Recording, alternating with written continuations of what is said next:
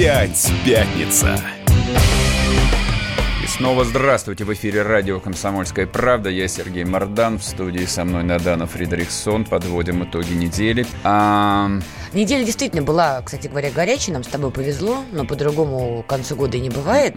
И вот одна из горячих новостей вот этой недели – это дело Егора Жукова. Продолжается московское дело. Дело о неразрешенных э, митингах э, летом, когда в августе они были. Да, да. По этому делу. Связанный, по-моему, с выборами в Мосгордуму. Связано с выборами в Мосгордуму. Все уже забыли, мне кажется. Все уже забыли даже повод, по, там, что мы обсуждаем, а это были выборы в Мосгордуму, а продолжаются суды вот, вполне живым, а, вполне конкретным людям дают реальные срока, ну, кто-то условку, типа как Павел Устинов, угу. тот самый актер, который был тут у нас в том числе в студии. И за которого заступилось огромное количество За которого бомонда, сначала, да, заступился Константин Райкин, а потом это подхватил, а, там, ну, да, ну, бомонд дурацкое слово, но за него, за, да, за него впряглось а, все актерское и журналистское сообщество. Ну, бомонд в некотором смысле все-таки. Ну, в каком-то степени, окей, да, там парню, соответственно, в общем, дали условный срок. Ну, кстати, это срок. То есть, условно, не условно, это срок. То есть, у него теперь судимость на минуточку. Это правда. Вот, по делу такому довольно сомнительному, ему, ему инкриминировали, инкриминировали применение насилия по отношению к представителям власти. Росгвардии, вот. да. Да, к росгвардейцу. Хотя, в общем, там было очевидно, что косорукие и кривоногие росгвардейцы в количестве четырех человек пытались задержать одного там субтильного пацана 19-летнего. Да, в итоге двое из них упали. Один вопрос только, где и чему их учат. То есть, не дай бог, что-то серьезное здесь случится, я так понимаю, что надеяться нам особо не на что. Вот, Устинову за это, в общем-таки, срок условный дали. Угу. А сейчас дело куда более громкое, а, несопоставимо громкое. Это дело Егора Жукова. Кратко напомню. 21-летний парень, студент э, высшей школы экономики. А, Факультет социальных наук. Просто я вижу в этом определенную иронию ну, разные ссылки. Кто-то говорит факультет социальных наук, кто-то пишет, что это факультет политологии, но не суть важно. А ему инкриминируют э, экстремистскую статью призывы к беспорядкам, а, причем не просто призывы, а призывы в Ютубе. А, он, помимо того, что он учился в вышке, он делал свой видеоблог, угу. и я его посмотрел. Там ничего, в общем, выдающегося нет. А, причем я когда смотрел, не мог отделаться от того, от той такой простой э, и ужасной мысли, что он ровесник моего старшего сына. И он такой же дурачок, э, примерно как мой старший сын. Потому что в 21 год невозможно не быть дурачком. То есть они, да, они бескомпромиссные, они ничего не боятся, они говорят неосторожные слова. А, не то чтобы я сейчас солидаризируюсь э, вот с профессиональной патриотической охранительской тусовкой а, не то, что я сейчас солидаризируюсь с либеральной тусовкой, она довольно большая, которая говорит о том, что нельзя судить за слова. Нет, за слова можно судить. Смотря какие слова. Я сразу обозначу, за слова можно и нужно судить, обязательно за разжигание там, национальной розни, за призывы к беспорядкам, за призывы к силовому свержению э, действующей, там, власти. действующей власти. Обязательно надо судить, и абсолютно во всех так называемых цивилизованных и нецивилизованных странах за это дают срока огромные на самом деле. Тут никаких иллюзий не должно быть. Срока за слова дают в Германии, в Великобритании, в Соединенных Штатах Америки. Их везде дают. Но в данном случае вот те несколько роликов, которые я посмотрел, ну, очевидно, что это, ну, такая, это неосторожная глупость. Но это вообще глупость, это юношеская глупость, которая там не имела ровным счетом никаких очевидных последствий. У него был там 30 тысяч подписчиков. Угу. Его эти дурацкие ролики набирали, ну, хорошо, если 100 тысяч просмотров. А из Москвы эта аудитория, ну, там, ну, тысяч десять. Ну, то, но это ничтожно. Это вообще ничтожно, не о чем говорить. А, как я на эту историю смотрю... А, ну потом, а, значит, на следствии показывали тоже видеозаписи, где этот юноша вроде бы как призывает людей выходить на дороги и перекрывать их. Вот эта вещь такая довольно скользкая и довольно тонкая, потому что в своих роликах а, он об этом довольно подробно говорит, а, очень возбужденно, то есть он считал, он, он считал это а, единственно возможным действенным методом борьбы с режимом, то есть как там абсолютно ясно говорится, что, ребят, прямое столкновение с полицией закончится для вас разбитой башкой. Понятное дело. Это вот он говорит, да? ну, конечно. Да, ну, но если, есть. да, но если мы будем, да, но есть такая технология протеста ненасильственного вроде бы как, ага. как перекрытие дорог. Так. То есть в его представлении это не насильственный протест. Это не совсем так. Но в Европе это практикуется, кстати говоря. Перекрытие, перекрытие, дорог. перекрытие дорог нет. Это вещь противозаконная. Вот, тем более, если она делается организованно. Это, в общем, а, ну не знаю, как сейчас, раньше это называлось саботажем. Угу. Вот. И это, в общем, на самом деле, да, заканчивается уголовными сроками. Позволь здесь просто добавлю, чтобы была полнота картины. Значит, медиазона, которая активно освещает вот это все дело, она приводит потрясающий момент, связанный и с адвокатом Новиковым, который защищает Егора Жукова, и с судьей, и с а, теми, кто выдвигает Жукову обвинения. Вы знаете, по каким критериям следователь отобрал именно эти записи, спрашивает адвокат Новиков. Нет, отвечает эксперт. Дальше вопрос задает судья Ухналева. Она говорит, что согласно протоколу следственные действия длились почти 12 часов. Дальше ее цитата. «Неужели эксперт вообще не делал ни одного перерыва?» – спрашивает она. Ответ. Когда занимаешься какой-то работой, очень быстро время идет. Судья. Прям вот так просто сидели все 11 часов и 58 минут? Ответ. Очень быстро время идет. Дальше судья напоминает участникам процесса, что, цитата, «мы работаем не на публику, а собрались, чтобы решить судьбу человека». Даже у судьи возникают вопросы к следствию, потому что история, что какой-то человек 12 часов сидел и отсматривал целые ролики, вызывают вопросы даже у судьи. И вопросы еще возникают уже у адвоката Новикова к этой так называемой, как она, лингвистическая экспертиза, да, проводится, когда выявляют, были признаки экстремизма или их не было. Вот судья Новиков а, задается вопросом, что эта экспертиза была, ну, видимо, я так понимаю, неполноценной, скажу это политкорректно. При этом, как сообщает Медиазон, я не знаю, не проверяла, но Медиазон mm-hmm. сообщает, что были а, приглашены другие некие независимые эксперты, которые не усмотрели в заявлениях Жукова признаков экстремизма, но они были отстранены от судебного процесса. А, будет очень плохо, если его посадят. Еще и 4 а, года, да. Причем а, в этом нет а, никакого абстрактного человеколюбия с моей стороны, хотя мне реально как бы его жалко, потому что, ну, я уже сказал, то есть он, он ровесник моего сына, я на него другими глазами просто не могу смотреть. Вот, вот, вот он типичный 21-летний, умный, хороший мальчик. Неравнодушный, кстати, что очень да важно. Это, да, неравнодушный. Он да, Германию конечно. не мотал, как некоторые из наших. Да. Извините. Кстати, очень хорошее сравнение. То есть вот он точно неэффективный менеджер, и он не технократ. Вы понимаете, что это вот вам другая крайность. Вот с, одного, с одного края Роберта Шлегеля, угу. технократы, которые предадут, гарантированно причем предадут. А с другой стороны, вот такие вот неравнодушные мальчики, у которых э, там, ну реально мусор и ветер дует в голове. А, эта история, почему она получила там совершенно вот необыкновенное громкое звучание, то есть все сошло на нет, если бы он э, вчера в последнем слове не двинул реально длинную, яркую, хорошо написанную речь, Ничего подобного а в отечественной судебной практике последних 30 лет не звучало. Но а они... Когда а, Толоконникова нет. судили, у нее тоже там был момент, где был, она задвинула, да, очень такую а, ну, значит, я забыл. речь. Я, значит, Ее даже разбирали потом. Я забыл. Ну, значит, этого не было давно. А Егор Жуков на суде сказал речь. Я не буду ее всю зачитывать. Mm-hmm. Вот, зачитаю только небольшой кусок, ну просто чтобы была а, понятна тональность и литературный дар парня. Любовь невозможна без доверия, а настоящее доверие рождается во время совместной деятельности, бла-бла-бла.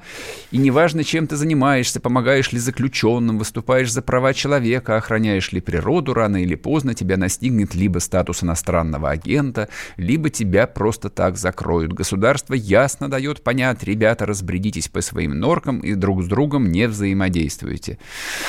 А, так, ответственность за себя, за тех, кто рядом, за всю страну, любовь к слабому, к ближнему, к человеческому. Это мое желание. Еще одна причина, Ваша честь, почему я не мог призывать к насилию.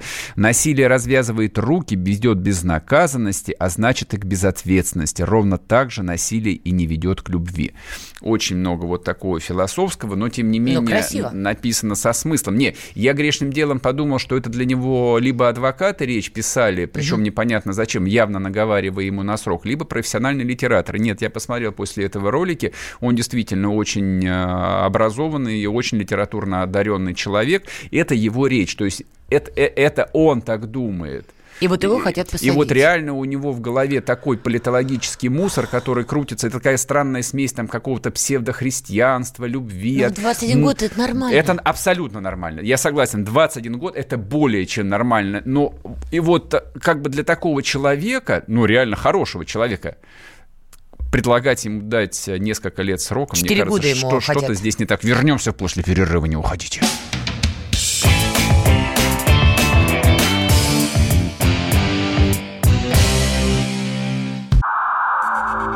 Иркутск 91,5. Воронеж 97,7.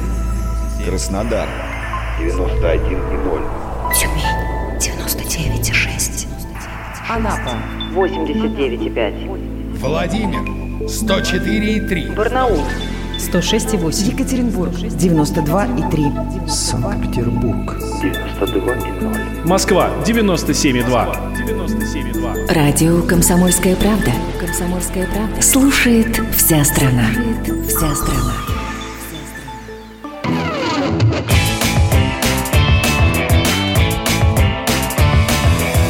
Опять пятница. В эфире радио «Комсомольская правда» в студии Сергей Мордан, Здрасте. Надана Фредериксон. Вот, наконец, Надана объявила, а я еще скажу, в эфире радио «Комсомольская правда». А я успела это сказать. Так, продолжим разговаривать про Егора Жукова. А, чем эта история плоха? Чем эта история а, вредна? Это дурацкое московское дело должно было закончиться еще до начала сентября, по идее. Разогнали, загрыли тему, выбрали этих дурацких депутатов. Все, разошлись, занимаемся дальше своими делами.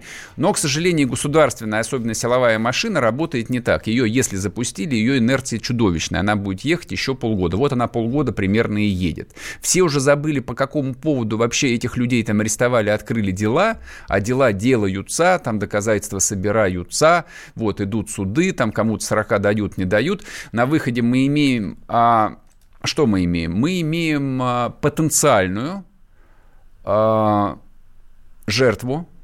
Режима? Жертву. Ну, я, пусть напрашивается. Я не, я не смеюсь. Мы имеем абсолютно классическую икону. Вы посмотрите на него. Это вот иконописный, тонкий, прекрасный юный лик.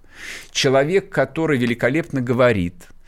Э, он умеет формулировать мысли в отличие, допустим, от того же Павла Устинова, ну, который там парень хороший, но, в общем, совершенно необразованный, то, что так называется... ты с ним интервью делал на ну, «Комсомольской ну, то, ну, С ним все делали интервью. Он то, что называется от Сахи, то есть из него сделать нового Немцова шанса ни одного нет. Из этого мальчика можно сделать нового Немцова. Не в плохом смысле, конечно же, не дай бог а в том смысле, что он может быть рупором, он может озвучивать вот именно ту, а, там, ненавижу это слово, либеральную повестку ну хорошо, давай будем называть ее пока так, э, радикальную повестку, которая бродит в головах очень большого количества людей, особенно в больших городах. Его будут слушать. Он молодой, поэтому он является авторитетом, э, безусловным авторитетом для самой радикальной части избирателей и вообще населения. Это молодежь 20-30 лет. То есть mm он их Никто для них не может быть э, своим, кроме как человек их поколения. Он их мученик в данном контексте. Сто процентов. Если ему сегодня дадут три года, он станет их личным мучеником. Или четыре. Не суть важно. Подожди, но Россия извини, не из, только из, они. Извини, я закончу. А, но эта фигура А, то есть, если бы он был таким просто классическим московским хипстером, там, мажорчиком, которого пристроили в дорогой вуз, которым нужно платить там 480 тысяч рублей в год за образование в бессмы... на бессмысленном факультете, можно было бы тему отыграть, в принципе, в общем, ну, и типа сказать, да, типа, ребят, мы тут за 20 тысяч рублей в каком-нибудь Ульяновске работаем, а они там жируют, сволочи, в Москве своей. Но это не так. Он на минуточку а, сын героя России, он сын космонавта Жукова, то есть он а, мальчик из очень хорошей, из правильной семьи. И папа его, космонавт, герой России, там в Фейсбуке выступает в полный рост, пишет совершенно лютые статьи, но я даже не буду там стебаться, иронизировать, потому что не там, не дай бог, там у какого отца такое случилось бы, там еще не такие стихи писал бы. Угу. Там я сам бы вышел бы на Красную площадь. Вот, то есть вот мы сейчас имеем, а, так сказать, на повестке, на ближайшей, блин, как бы сказать без мата, очень большой геморрой. Вот, это, это, вот, это, да, это редкая способность силовиков власти создавать себе головную боль на ровном месте. Они Там... не себе ее создают. Им-то чего? Но самое удивительное, что вот эту вот головную боль власти в конечном счете стране создают не вот не абстрактная власть, не абстрактные силовики, а вполне конкретные там офицеры среднего звена, там майоры, подполковники какая-то. Но такая вот серая безымянная сволочь, которой просто дали команду, и они ее честно, как служаки, исполняют. И остановить это практически сейчас невозможно. Эту машину можно остановить только там страшным там пинком сверху. Потому что, ну вот вопрос там вчера Rush Today проводил в Телеграме, типа, как вы думаете, посадят Егора Жукова или нет? Я им написал, да, скорее всего, посадят, потому что в этом заинтересованы все. То есть в этом заинтересованы силовики, вполне конкретные, вот эти майоры-подполковники. Угу. Потому что, условно говоря, там, если не закончится сроком, то, ну вот чисто по формальной процедуре же начнут э, головы лететь, там неполное служебное соответствие, типа, а ты, гадина, дело зачем открывал, а почему доказательства не собрали, а почему там не подготовились к суду как следует, Ш, тебя что, плохо учили, что ли, дебил? Снимай погоны, поэтому все выслуживаются по полной программе и будут дожимать эту историю, все ее будут дожимать, прокурорские, следаки, ну, даже судьи не хотят там под это подписываться. Судьи по всему не Потому хотят. что на любого судью же это там повиснет именно на репутации. То есть сомнительное дело, там вынести обвинительный приговор, там по очень странным доказательствам. Зачем? Кому это надо? И с другой стороны, в этом обвинительном приговоре крайне заинтересована огромная часть политического радикального спектра. Им остро необходим мученик, им нужна фигура, которой сейчас нет. На эту фигуру не тянет ни Навальный, там ни Люба Соболь, ну никто, они, они не то, что там токсичные, но они совершенно неубедительные, они не консолидируют э, людей. Ну и плюс, как бы они... они, Но они Егор Жуков за ними пошел. Они затертые, они истрепанные. Это новое, это следующее поколение. Условно говоря, за Плехановым а, в конце 19 века, там за народовольцами, пришли большевики. Угу. Пришел там 17-летний Троцкий, пришел 19-летний Владимир Ульянов и прочее, и прочее, и прочее. На смену вот этому старому поколению, которые ничего не добились, пришли молодые, которые в конце концов сделали революцию 905 года, а потом революцию 917 года. Угу. Вот, то есть можно, можно проблему а, там а, забивать пустыми словами, бессмысленными словами про Майдан, вы хотите как на Украине. Да мы не хотим как на Украине, но вы просто как бы не подменяйте там реальную проблему пустопорожными словами. То есть пропаганда, она, конечно, это сильная вещь. То есть если людям в голову вдалбливать одно и то же, 80% в нее начинают верить, но остаются 20%, в отношении которых вы добиваетесь совершенно обратного эффекта. И эти 20% самые радикальные, самые пассионарные. И революции всегда делают не 80%, а 20%. Вот в чем я вижу опасность. Ну, то есть ты признаешь, что на данном этапе большинство россиян по стране либо вообще про это дело не слышали, либо считают по делу моему негоднику, потому что, как ты говоришь, есть пропаганда, есть и вера во властные нет, структуры. Нет, понимаешь, нет. Почему большинство россиян тебе скажут, он негодник, иноагент, ничего госдеп ничего и так далее. подобного, ну ничего ну подобного. Подобного. Нет, это не так, потому что вот исследование вчерашнего дня в ЦИОМовской, причем не Левада, оно довольно, ну не знаю, там его обсуждают там в управлении внутренней политики АП или нет, но я бы обсуждал. Это исследование, а кого россияне считают героями своего времени. О, Внимание! 36% россиян считают героем своего времени порядочных, справедливых, честных людей. Mm-hmm. Это, так... это Егор Жуков. Еще раз, это Егор Жуков, классический, порядочный, справедливый, честный юный мальчик с ясными глазами. Это Егор Жуков. А и последнее, а кого считают героем своего времени? Патриотов России. Знаешь, сколько процентов? 9. Ну, вот еще вы своим, вы своим, вы своим патриотизмом 5. добиваетесь совершенно обратного. Скоро за слово патриотизм на улицах начнут бить и правильно будут делать. Потому что патриотизм уместен в Сирии, где у тебя автомат за спиной. Патриотизм там уместен в Донбассе, где ты стреляешь по украинским солдатам и защищаешь русский мир. Вот там он уместен. А на охотном ряду про патриотизм лучше помалкивать, потому что за 450 тысяч рублей в месяц зарплаты депутатской, не говоря об остальном, любой про патриотизм будет говорить. Только потом получается Роберт Шлегель на выходе. Угу, конкретный шлегель такой Профессиональный выходит. патриотизм. Вот, вот, вот эти цифры, собственно, как бы они и дают расклад. Вот как воспринимается сейчас дело Егора Жукова. Ну, ты же прекрасно понимаешь, что все-таки, я в этом глубоко убеждена, и даже по примеру истории с Голуновым, что для большинства россиян честный, справедливый герой не Егор Жуков, потому что они абсолютно уверены в иноагентах, в Госдепе, что гаденыш был проплачен, что он не любит родину и прочие штамповки. Я в этом этом уверена на все сто процентов. А почему ты Объясняю. в этом уверена? Потому что, когда началась история с Голуновым, даже Маргарита Симонян написала, что, ребят, что-то здесь не сходится, и уже МВД выложили не те фотографии, которые были в его квартире, все равно огромное количество людей возраста 55 плюс писали, ребята, да он же наркоман, да он же наркодилер, чего вы за него заступаетесь? На вопрос, почему вы это считаете, так считаете, да вы посмотрите, в каких СМИ он работает. Имелось в виду «Медуза».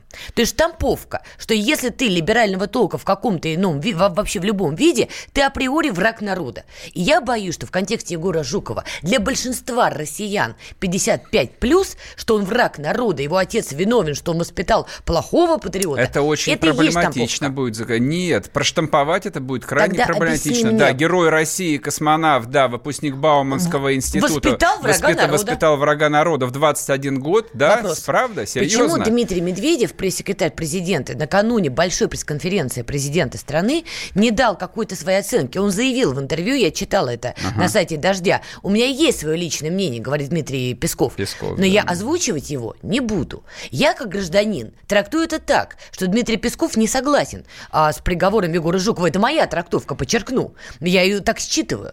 Но он ее почему-то не озвучивает. Хотя ты правильно сказал, это удар сейчас по репутации власти. Почему накануне большой хотя бы пресс-конференции не дать Егору Жукову, ну хотя бы условно условный срок уже закрыть да московское на, дело. Никаких московских они, сроков, это вообще... Они нужно... не отступят, Сереж. Да, хотя бы условно пусть речь? дадут, хотя пусть не сажают его. Вернемся после перерыва, не уходите.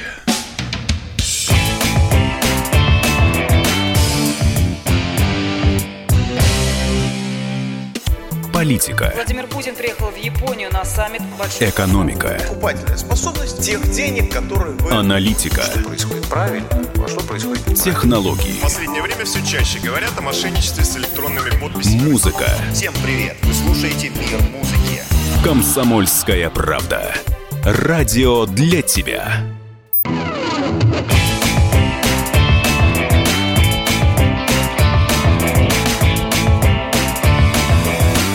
Опять пятница. В эфире радио «Комсомольская правда». Я Сергей Мордан, со мной в студии Надана Фридрихсон. Продолжаем эфир, ну, чтобы закончить тему. Да, мы много дали вам водных, дорогие наши да, слушатели. Да, водных очень много, да. Я, я боюсь, что просто мы могли всех запутать. Да, типа мы за что? Мы за большевиков, а за коммунистов? Мы за большевиков. Свободу Егору Жукову. Просто не нужно придумывать себе э, там поводы, чтобы получить дополнительный орден, ребята, потому что ваш орден оборачивается реально большой головной болью для всей государственной системы России. Я бы за такие дела не то что ордена не давал бы, а погоны снимал бы и пинками выгонял бы со службы, чтобы шли и чем-нибудь занялись полезным в жизни. Абсолютно вот и вся диспозиция. Свободу Егору Жукову, потому что молодые, талантливые, которые действительно переживают за процесс, который происходит в этой стране, переживают как могут. Как могут в 21 год. Это более ценный ресурс для страны, для государства, для нас всех, чем всякие вот эти вот шлегели, или как там его фамилия. Да, именно так, Которые да, сначала рвали на шлегели. себе рубаху и непонятно чем занимались, и теперь спокойненько убежали в Если Германию. власть так и не научилась рекрутировать в свои ряды а, людей, которые хотят для страны добра, они реально хотят для страны добра, они хотят справедливости, они хотят развития, и это проблема государства. Это значит, что оно неэффективно в этой части, оно не умеет нанимать людей. И то же дело Роберта Шлегеля говорит о том, что мало того, что не умеет нанимать, оно действует совершенно обратно. Там отрицательный отбор. То есть, если высшие органы госвласти попадают предатели, ребят, вы у себя разберитесь сначала, а потом начинайте бороться там с пятой колонной. А то пятая колонна, я боюсь, пробралась совершенно в другие места. Так, переходим к другому. А был у нас а, почти союзник в Европе, это название Федеративная Республика Германия. Вот, Северный поток-2, в общем... Северный они- поток-1 даже Северный есть. поток-1, мир, дружба, постоянные встречи с Ангелой Меркель, и, в общем, даже надежда на, ну, в какой-то там обозримой перспективе отмену санкций. А, что произошло? На неделе это не, это не на неделе, это было, по-моему, на пару недель назад в городе-герое Берлине застрелили человека. В городе Герой, да. В городе-герое Берлине, да. На Берлин. А, значит, там жил а, бывший чеченский боевик, который служил... Полевой а, командир, да, там некоторые его ну, называют. можно сказать, полевой командир, человек, который служил, а, по-моему, у Хатаба.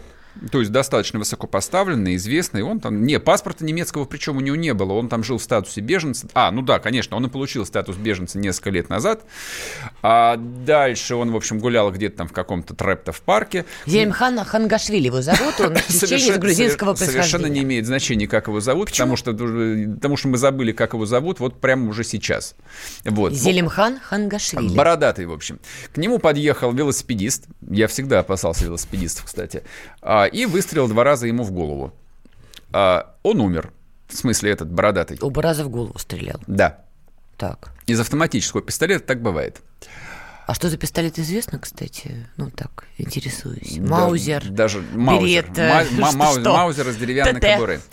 А, чувака этого вроде бы как совершенно случайно поймали. А, ну, как, это, это анекдотично. То есть, по идее, это, это профессиональный киллер, который, в общем, там готовился, изучал э, там маршруты этого человека, пути отхода, там что-то планировали. Дальше происходит следующее. Он на велосипеде отъезжает в какие-то кусты, а, в этом парке пруд, а, там велосипед оставляет, берет рюкзак, видимо, ведет себя не очень обычно. Его видят подростки, которые тут же вызывают полицию. Я не представляю, как должен себя вести человек в Берлинском парке, чтобы подростки вызвали полицию. Что должно произойти? Один момент, я к, чё- к пистолету-то прикопалась, и прикопалась правильно. Оказывается, стрелял он из пистолета ГЛОК-17, это австрийский пистолет.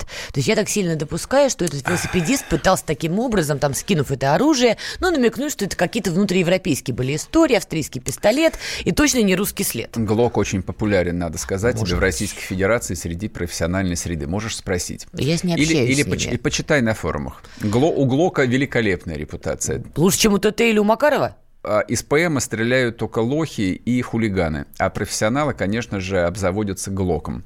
Неважно. А дело в том, что этого человека вяжут, велосипедиста, и находят у него российский паспорт.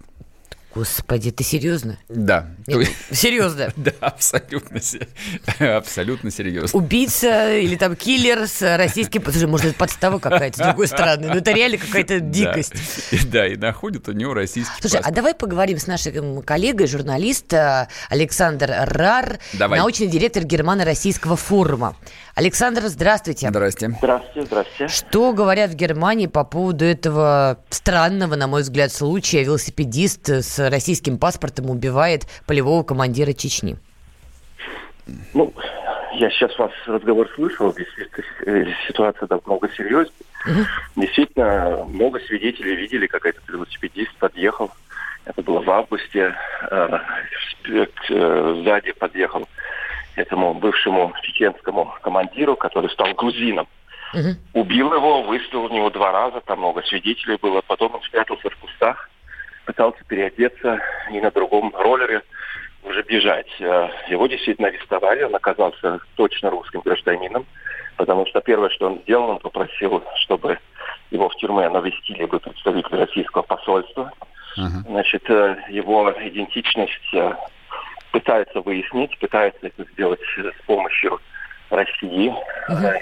Госпожа Меркель жалуется на то, что значит, действительно средь бела дня здесь в Германии, в парке убивает человека. Правда, в такой, я бы сказал, очень пестрой биографии, которая на, делает, из которой можно делать очень много выводов. Об этом можно потом поговорить, но дело действительно сейчас обострилось, потому что немецкие спецслужбы и немецкая прокуратура хочет получить информацию об этом русском гражданине, а Россия как будто эту информацию пока в полном объеме не представляет. Александр, Поэтому как вы думаете, какие, по, какие последствия будут? Ну, если честно, я думаю, что никаких последствий не будет. Думаете, э, Германия спустит я, на тормозах? Давайте честно, человек э, сам в Германии рассматривался сначала как террорист, э, потому что он был связан с джихадистами, он был, он был, был экстремистом. Потом э, неправительственные организации заступились, и он немножко был обелен и действительно жил в Германии. Но, в принципе, там все может быть. Его могли и, и чеченцы, скажем, укокошить, его могли убить, э, его бывшие компаньоны, которых он предал грузинским властям, об этом тоже писалось. Uh-huh. Последствия, последствия будут какие? Я думаю, что если действительно с российской стороны все-таки будет какое-то какое-то сотрудничество, а я не исключаю, что оно будет, выяснение э, идентичности этого, этого убийцу, который, как видимо, там и в России был в розыске одно время, то тогда все, все забудется. И, э, и все Александр, станет... то есть с августа месяца, вы сказали, что преступление было в августе, вот с августа да. по декабрь до сих пор, пока российская страна, видимо, не предоставила немецкой стране каких-то данных. Я правильно понимаю? Ну, так, так это сказала госпожа Меркель. Да. Угу. И поэтому были высланы два русских дипломата, потому что немцы хотят получить от России полную, исчерпывающую информацию о русском гражданине, кто он такой, тем более, что выясняется все больше и больше, что он действительно и в России в тюрьме сидел, и как будто там бывший полицейский. И так, это все слухи. Но это слухи. Стороны, да, но они выходят все-таки, ну, слухи всегда в этой ситуации существуют. Но фотография этого человека совпадает с фотографией действительно другого русского, который был в розыске в 2013 году за убийство в России. Mm-hmm. И поэтому исходят из того, что это тот же самый человек. Но стопроцентно известно э, э, не, не знают, поэтому хотят выяснять. Ясно. Я вам скажу, последствий, последствий, я думаю, не будет, потому Ясно. что Германии очень важно э, с Россией дальше работать и по Сирии, и по Украине, и восстановить экономические отношения. Тут хотят санкции убирать. Поэтому я думаю, этот казус, если хочет кто-то его использовать, чтобы испортить отношения между Россией и Германией, то я думаю, он просчитался. Ясно. Спасибо, Александр, большое. А это, конечно, несколько оптимистично, на мой взгляд. Ну, а политологи пишут, что это скорее там удар а, даже не по России, а скорее по Меркель, ну, который является вот этим проводником а, очень сдержанного, но тем не менее улучшения отношений с Россией. Но у меня возник другой вопрос. Понятно, что мы все отрицаем, но, честно говоря, вот мое частное мнение – что, скорее всего, это наши. Меня а, поразила история, которую сейчас Александр почему, Глебович сказал. Почему настолько, кусты, почему, почему настолько непрофессионально? Почему, что это? почему все через задницу происходит? А две недели назад э, там арестованы два наших человека, которые пытались в Америке купить специальную там какой-то генератор на, бура... турбину, на, турбину да. на буровую установку. В обход санкций. В обход mm. санкций. И тоже все сделано криво. И тоже их повязали. Мало что повязали, им грозит 20 лет тюрьмы. Не, ну и... это разные истории. Какие-то частные были лица с турбиной, это, а здесь под вопросом. Это тот же самый вопрос к уровню профессионализма спецслужб, которые ведут э, операции за границей. Вообще мы, мы хоть что-нибудь умеем делать или разучились все. То есть времена, когда Троцкого можно было зарубить ледорубом, они что, безвозвратном прошлом? То есть Бандера теперь э, дожил бы до глубокой старости и умер в кровати, и его бы не убили? Не, секундочку, убив... минутку, убивают, потом в кустах пытаются но никого, Но никого не ловили при этом, никого не ловили, об этом писали спустя 20 лет. Да, мы молодцы, мы убили там бывшего нациста, врага народа, и все. Это, это, это, это что, это вот это самое сложное? Что даже это там разучились делать? То есть турбину не можем купить? А ты думаешь, что это тоже была операция спецслужб? Я просто считаю, это, что разные истории. Нет, ну, нет, это было, это признано, да, что как бы это была попытка в обход санкций. Конечно, это спецслужбы к этому привлекаются. Мне кажется, какая-то отдельная частная история. Да ну, ну какая частная история? Никакая она не частная, естественно. То есть «Газпром» должен получать турбины. Все, вернемся после... А, какой перерыв? Сейчас у нас будет э, Дмитрий Смирнов. Да, с коридорами власти. Сейчас мы узнаем, что происходит во власти и что они думают. Опять пятница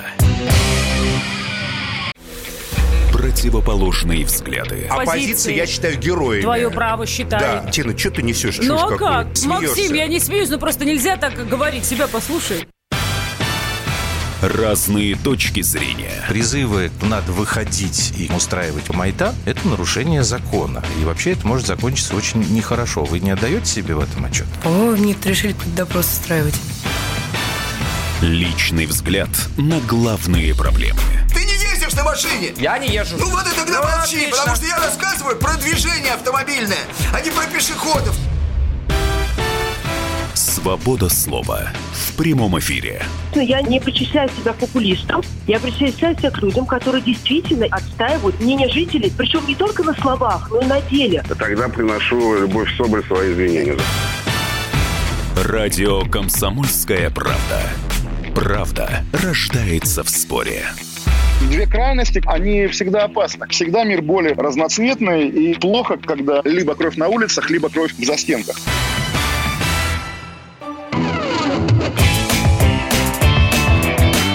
Опять пятница.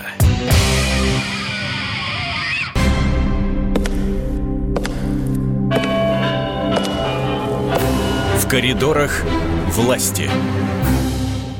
В коридорах власти и с нами на прямую связь выходит наш коллега, э, коллега, простите, э, Дмитрий Смирнов. Дим, приветствуем. Доброе утро. Слушай, ну мы тут обсуждали очень так эмоциональное дело Егора Жукова. Скажи, пожалуйста. Будут последствия да. какие-то, как ты полагаешь? Вообще, какие настроения в коридорах власти-то по этому поводу? Вчера Пескову задали да. вопрос про Егора Жукова. Он сказал, что ну, мы не можем комментировать э, это. Решение суда, бла-бла-бла, это понятно. Ну, не, еще не решение суда. Он сказал, что мы не можем решить, комментировать это сейчас, поскольку э, это будет э, расцениваться как давление на суд, ага. а после решения суда мы не можем комментировать решение суда, поскольку это решение суда. Дим, ну ты вот тоже все-таки журналист, тем более не побоюсь этого слова, пуловский журналист. На твой профессиональный взгляд, вот накануне большой пресс-конференции президента, вот эта история с молодым мальчиком, 21 год, талантливый, умный, его пытаются закрыть на 4 года. Это вообще как правильная история? Ну, насчет того, что привязывать эту большую пресс-конференцию, я бы не стал до пресс-конференции еще довольно далеко. А если расценивать, правильно ли это или нет, я, честно говоря, не знаю. Ага. Я вот... Э, я, вы меня сейчас записываете в, в адвокаты кого-то, да? Нет, а нет, ты можешь... Не являюсь можешь стать обвинителем.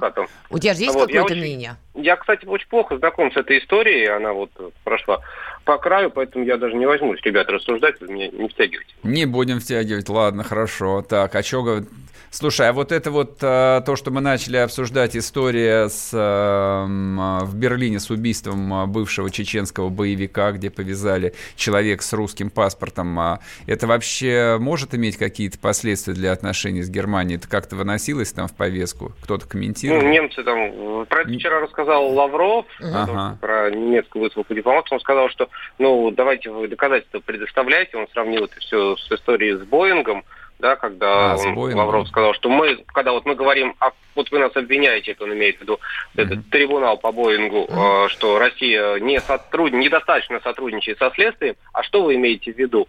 А они нам отвечают, что вы должны вот признаться, что это сделали вы, это будет ответственным сотрудничаем со следствием. Так сказал Лавров, наверное, ни с кем разговаривать нельзя, а с Россией тем более. А почему не Солсбери параллель? Мне кажется, она как-то более здесь явная. Более очевидно, конечно. Ну, там параллель э, тоже ничем не закончилось, да, там не доказательств ничего, там mm. все на уровне highly likely. Ну и здесь пока никто ничего не увидел. Понятно. Лавров ну, просто, да, он, видимо, просто вышел с заседания ОБСЕ, где разговаривали про Боинг, поэтому он так и сравнил. Давай поговорим на тему близкую, понятную, нами всеми любимую. Украина, 9 декабря, встреча в Париже. Владимир Владимирович Путин пока вроде не отменял своего туда визита. Какая есть информация последняя, что говорят? Ну, что Путин-то отменять сказали, что будет встреча, значит, будет встреча.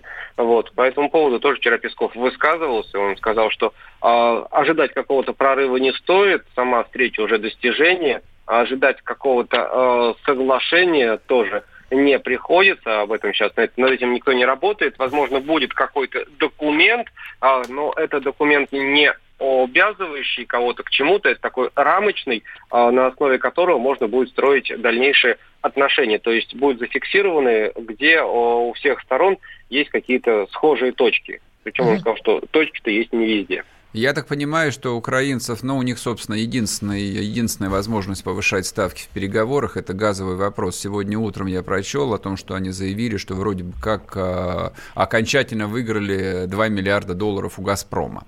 Вот. Ты знаешь, ну, по, по, не в том, что они каждый день говорят, что они выиграли вот разное количество долларов. Они сказали, что они э, зачислили это в бюджет. Не, нет, нет, нет, нет, там другое. Но там было первое решение Стокгольмского суда, а плюс встречные требования России признаны. Да, да. И вроде, да, и вроде бы как вчера вечером или ночью вот э, взаимный зачет требований означает, что в сухом остатке они могут себе рисовать плюс 2 миллиарда. Ну вот. да, в этом смысле да. Да. Ну я не знаю, насколько... Подождать, что наши скажут по этому поводу. Не, ну наши... Не, а что наши? Наши говорят как бы устами высших должностных лиц о том, что типа давайте э, снимем все взаимные претензии, и да, все будет да. хорошо. А они говорят, ну, типа, этом... а почему, почему мы их должны снять, если суд принят? Вот э, мне, мне кажется, это сердцевина переговоров, которые в Париже должны вернуться, хотя, в общем, об этом там стараются особо не говорить. Вот. А я вот и все-таки хочу вернуться на просторы России матушки с Украины. Понятно, все понятно, что ничего не понятно. Вот, э, Дим, расскажи, пожалуйста, тут была интересная история. Волонтер из Бурятии расплакалась перед Путиным в Сочи. Можешь поподробнее нам рассказать, что это за история такая? Не знаю. От... Я не помню, что кто-то там расплакался. От умиления. А-а-а. От умиления любой бы расплакался бы. Не от страха же она расплакалась. Я, стоял рядом и, честно говоря, не помню, что кто-то там сильно плакал. Там все были так слегка взволнованы, но... Волонтер из Бурятии Татьяна Черных расплакалась на встрече с президентом России Владимиром Путиным на всероссийском конкурсе «Доброволец» а 2019. Да просто расплакалась от счастья. Да черт их знает. От волнения. Волон... И убежала. Там, волонтеров было тысяч человек в зале, а на встрече было человек, ну, 50, наверное. Может, там кто-то и расплакался, я, честно говоря, не заметил. И Она еще и убежала. Дим, мало уже расплакалась, убежала. Слушай, блин, ненормальных каких набирают, а? Про графиню, которая с изменившимся лицом бежит в пруду, я, я не видел, честно говоря. Я, возможно, но там вот, я вам скажу так, что Путина я видел, а волонтера, который плакал, не видел. Но Путин вроде как никого не обижал, даже обнял несколько человек. Не-не, там не стоял вопрос, что он кого-то обидел. Там стоял вопрос, что она разнервничалась, разволновалась. И вот эмоции вышли таким образом. Скажи, пожалуйста, вот коль уж мы сегодня упомянули большую пресс-конференцию президента, дай бог, 19 декабря она состоится, ты у нас пуловский, расскажи, как готовишься, готовишься ли? А я не готовлюсь. А у нас на пресс-конференцию ходит традиционно Александр Петрович Гамов, наш коллега, с огромным опытом и большими усами. Он задаст, Чувствую зависть, Острый вопрос, поэтому вот я, я спокойно смотрю это из редакции и пишу это все в газете. Слушай, Дим, а если бы все-таки пошел ты, вот представь себе, Дмитрий Песков на тебя обратил бы внимание, какой бы вопрос ты задал президенту России? О, сейчас вы задаете мне. Я, честно говоря, даже не, не, готовлюсь к этому. У меня, у меня нет такого вопроса, который должен потрясти всю страну. Не, а зачем потрясти? Тебя вопрос какой волнует? Не надо никого трясти. Уже и так трясут, трясут. Например, когда Знаешь... мы начнем войну с Америкой? Вот, да. Уже устали ждать-то, скажите, наконец, когда? Вот это потрясло бы. Нет, нет, так, нет такого, честно скажу, у меня нет такого вопроса, который бы я бы хотел, и он мне спать не давал бы, я хотел задать Путину. Я, в принципе, все ответы знаю, поэтому... Вот, О, вот видите, нет, какая нет. пуловская надобедность. Да. Я все ответы знаю. Я просто слышал много ответов Путина на разные вопросы, я понимаю, про что где-то он как-то скажет. Это включают, может, это магнитофон включают? Ага, и голограмму ставят. Знаешь, это магнитофон включают люди, которые по 50 вопроса один и тот, 50 разу один и тот же вопрос задают. Все, Понятно. уходим на перерыв. Дима, Дима Смирнов был с нами на связи. Да вы не уходите. Опять пятница.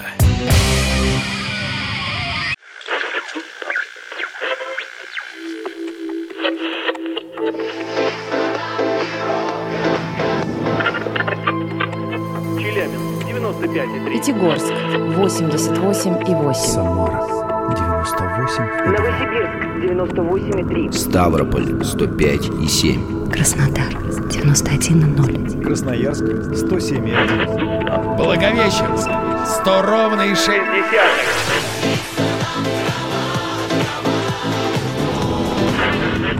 Санкт-Петербург 92,0. Москва 97,2.